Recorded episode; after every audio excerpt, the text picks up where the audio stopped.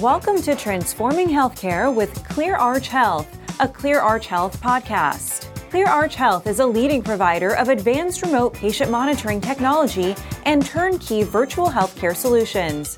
Recorded on December 22, 2022, this episode explores the final rule Medicare physician fee schedule for 2023 and its impact on flexibility of care and reimbursement opportunities for telehealth and remote monitoring. On December 23, 2022, the U.S. Congress approved and the President signed a year end omnibus legislative package that allows Medicare telehealth flexibilities to continue for two calendar years through December 31st, 2024, regardless of what happens with a public health emergency, enabling Medicare recipients everywhere to access telehealth and remote management services. Now, let's listen in. Hello, I'm Debbie Fisher, Senior Director of Client Success and Transformation for ClearArch Health. Today, we will be discussing reimbursement and flexibility of care as it relates to telehealth and remote patient monitoring, what we also call RPM. This topic is foremost in the minds of care professionals who provide virtual care, including telehealth and other forms of remote patient monitoring services for patients, especially those dealing with chronic conditions. This is especially pertinent topic as CMS deliberates on the conclusion of the public health emergency and the impact on telehealth. And to better understand the implications and challenges ahead, we will be talking with Bill Paschall, Senior Vice President of Growth and Strategic Accounts for ClearArch Health. Welcome, Bill. Yeah, thank you, Debbie. I just wanted to remind everybody that our discussion today is not legal advice. It's intended for informational purposes. You should always contact your billing specialist or Medicare Part B, Medicare Administrative Contractor, or MAC, for billing questions and reimbursement rates specific to your practice and location. Thank you, Bill, for that reminder. So let's get right into it. Um, there are so many pieces to the healthcare puzzle that have changed over the years. It's been a struggle for all of us, payers, providers, consumers, vendors alike, to really grasp all of this. We've had the introduction of value based care, where the emphasis was on more on quality, not quantity. But just as value based care was taken off, along comes COVID. And the impact, I believe, will forever be a part of our history and change the course of care delivery. And with COVID, we had the release of the public health emergency, um, where there was an expansion of coverage for care using telehealth and other remote technologies, giving providers an opportunity to stay connected to their patients remotely and receive reimbursement for delivery of care outside that traditional confinement of a hospital or a, a home care setting. We've also seen transitions in the physician fee schedule over the past years where there's been an expansion in reimbursement for care coordination, chronic care management, and services provided outside that physician office. And now, as the new year is fastly approaching, we have the finalization of the 2023 physician fee schedule where there's some additional expansion of remote care. And I'll let you talk about that in just a second, Bill as well as we have the anticipation this year of the sunsetting of the PHE, which will impact some of those telehealth expansion reimbursements that we've seen over the past year. So, with all of that, and that was a lot, um, Bill, how are healthcare professionals, payers, vendors, patients to make sense of all of this and kind of what's up next? Yeah, thanks, Debbie. There is a lot going on a lot that can be confusing and a lot of uncertainty with um, the supposed end of the public health emergency or PHE surrounding COVID. So, one of the things we hear the most about is what people call the telehealth cliff. As you mentioned at the beginning of COVID, there were waivers put in place um, for telehealth. These were called the 1135 waivers it actually affected 144 telehealth codes or services that were expanded uh, during COVID or during the public health emergency for COVID. And the home was an originating site. And um, the requirement for an in person initial consult with the doctor uh, to begin a service was waived, as well as for many of the uh, codes that we'll talk about um, that are Medicare Part B. So, chronic care management, remote physiologic monitoring, remote therapeutic monitoring, and some others.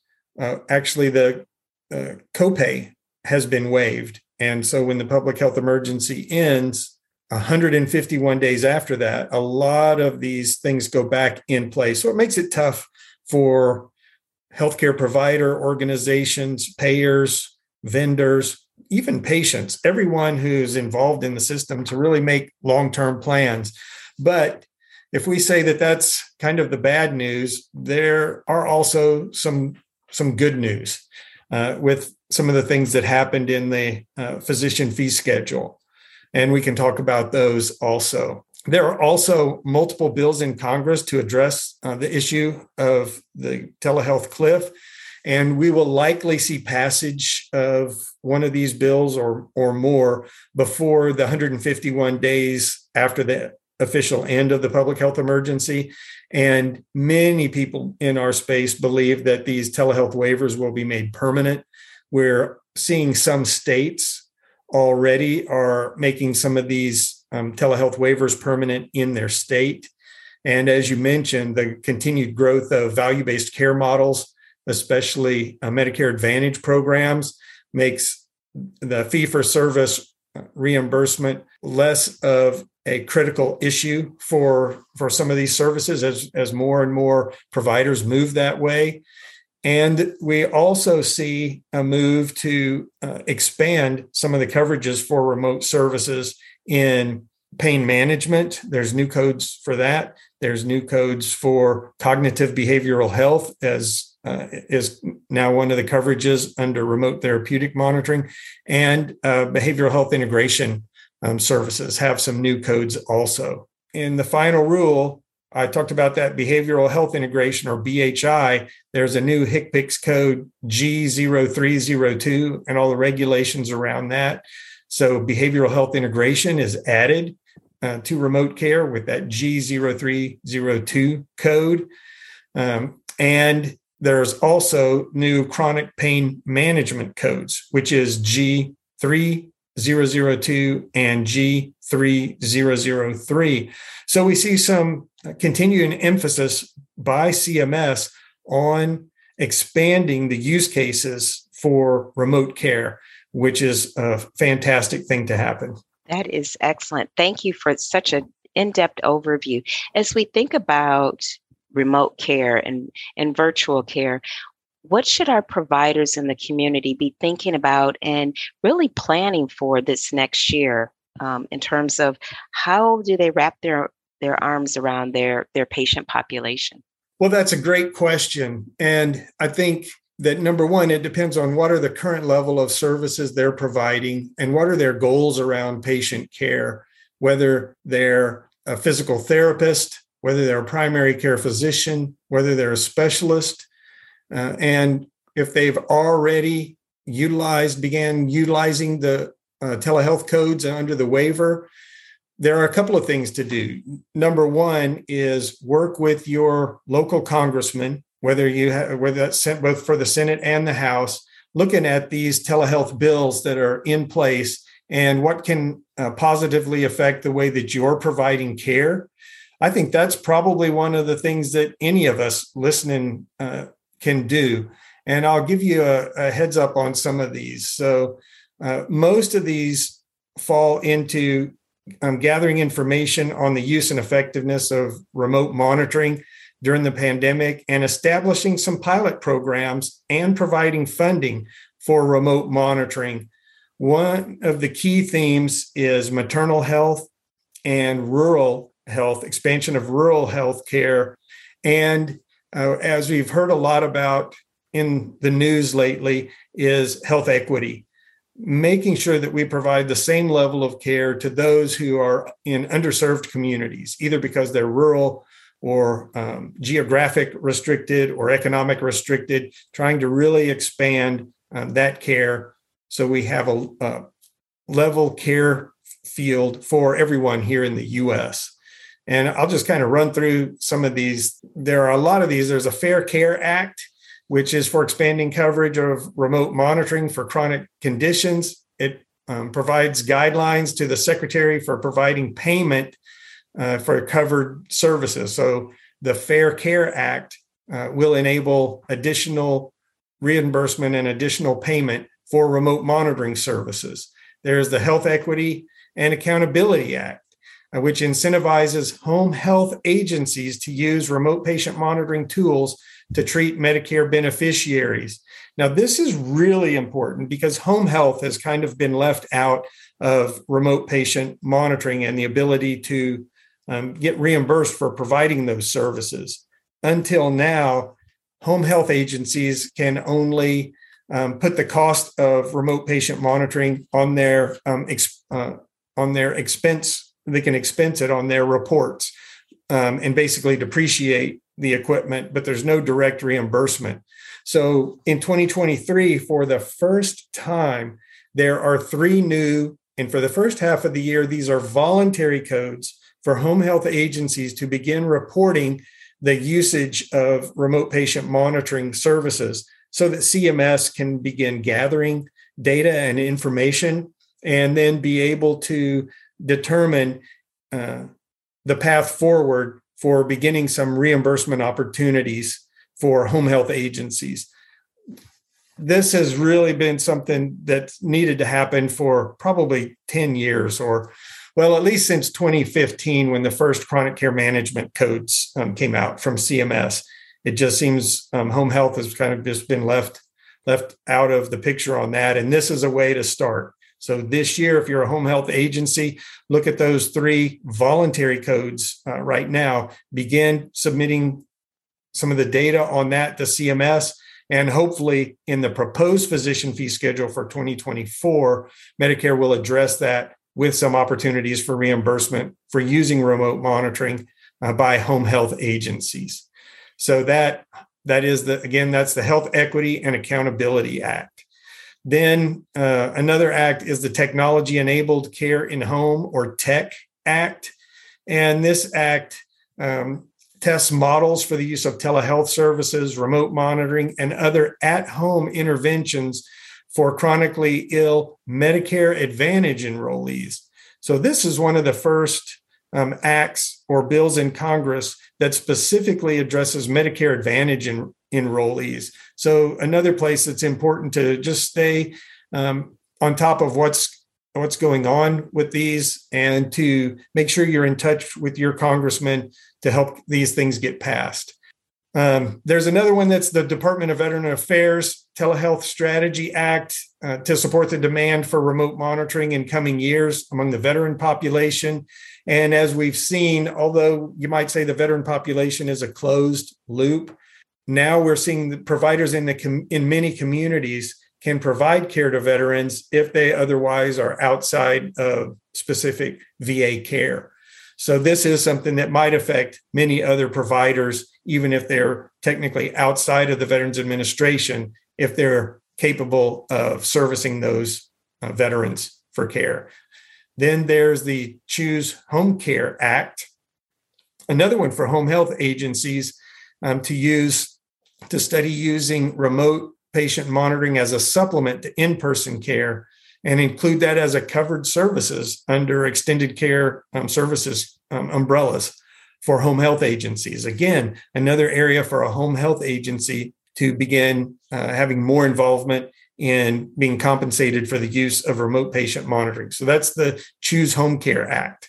Then there's uh, another one, and an- analyzing the duration of remote monitoring services is for remote physiologic monitoring services, just looking at how that's being used.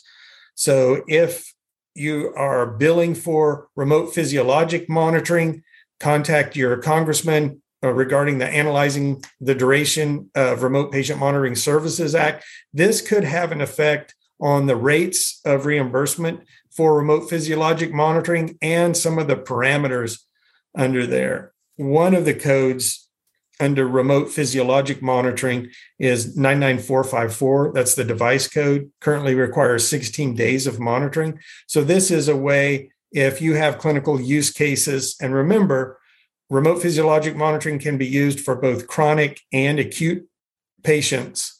So you might have use cases that don't require that or don't need that 16 days of automated data. This would be a great way to contact your congressman with those use cases in order to get some variation uh, from CMS on that for future use.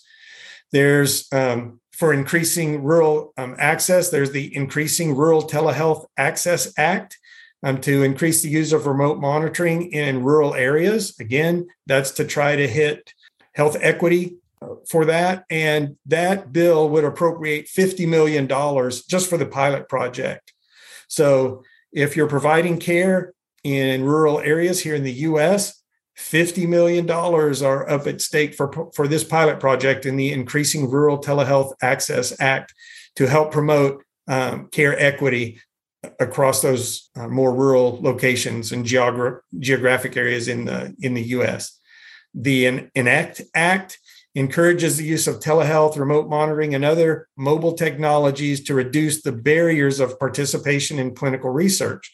So that's for clinical trials. Um, and uh, most of the time, those are typically utilized in more populated areas. It's easy to keep track of the patients. So, this would be to expand clinical trials out into more rural areas, again, addressing health equity.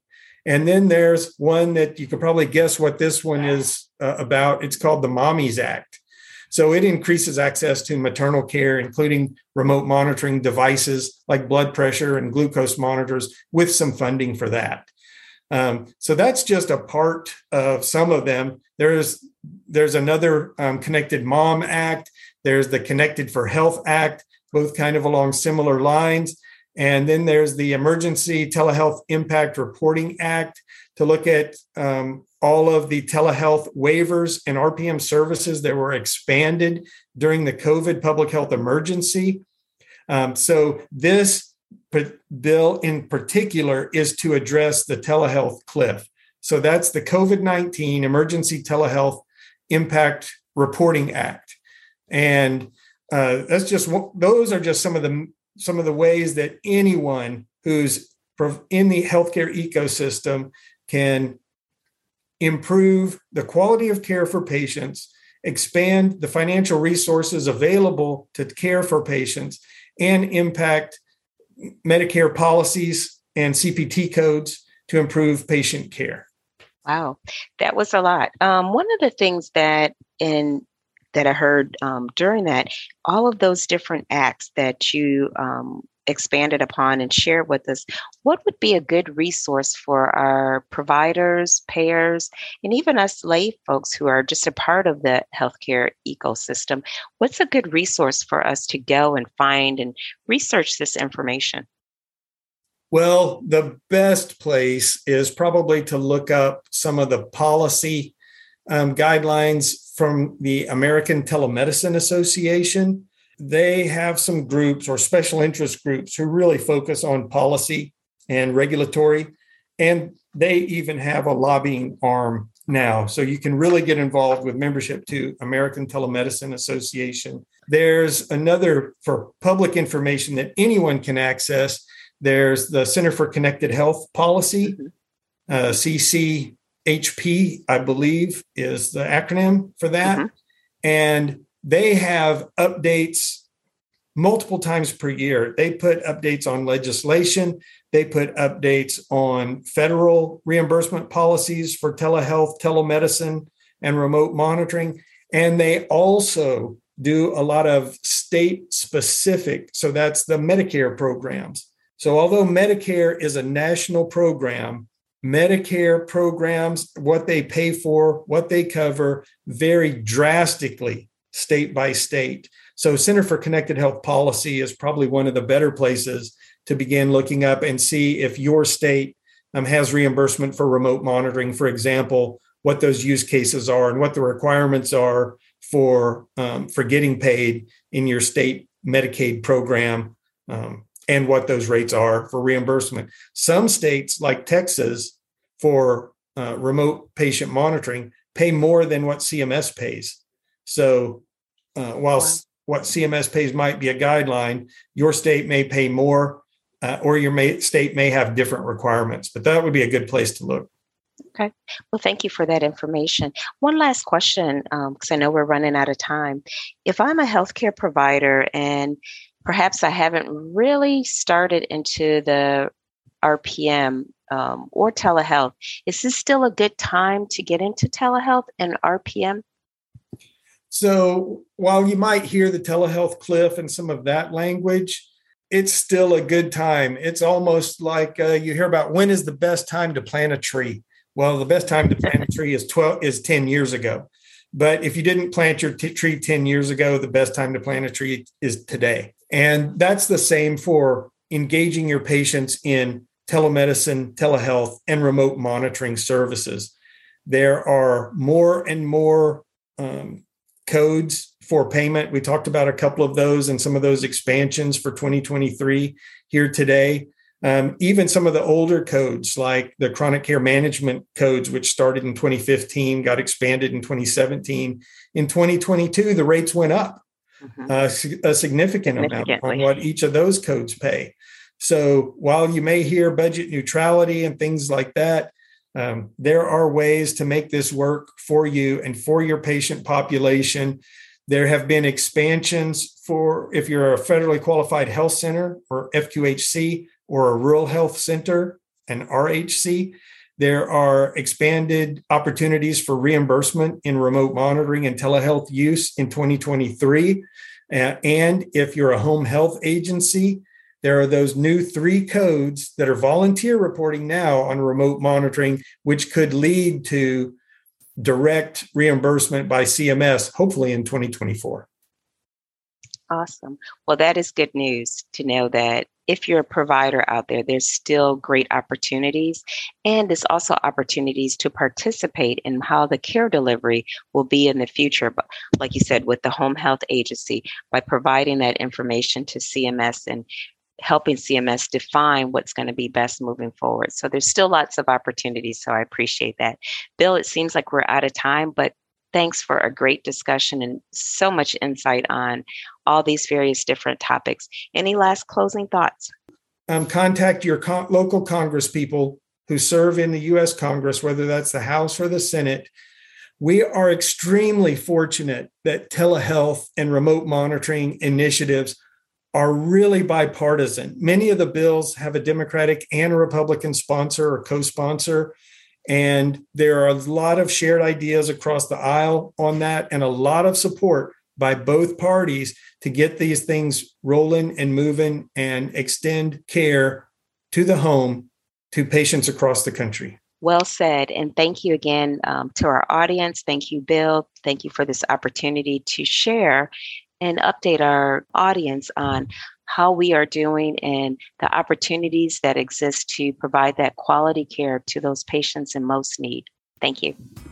This concludes this episode of Transforming Healthcare with ClearArch Health. To learn more about remote patient monitoring, please visit the ClearArch Health website at cleararchhealth.com. And please continue to tune in each month as we talk with healthcare experts and industry thought leaders about the latest developments in telehealth and remote patient monitoring, giving you all the information you want and need to hear. Thank you for joining us today. Until next time.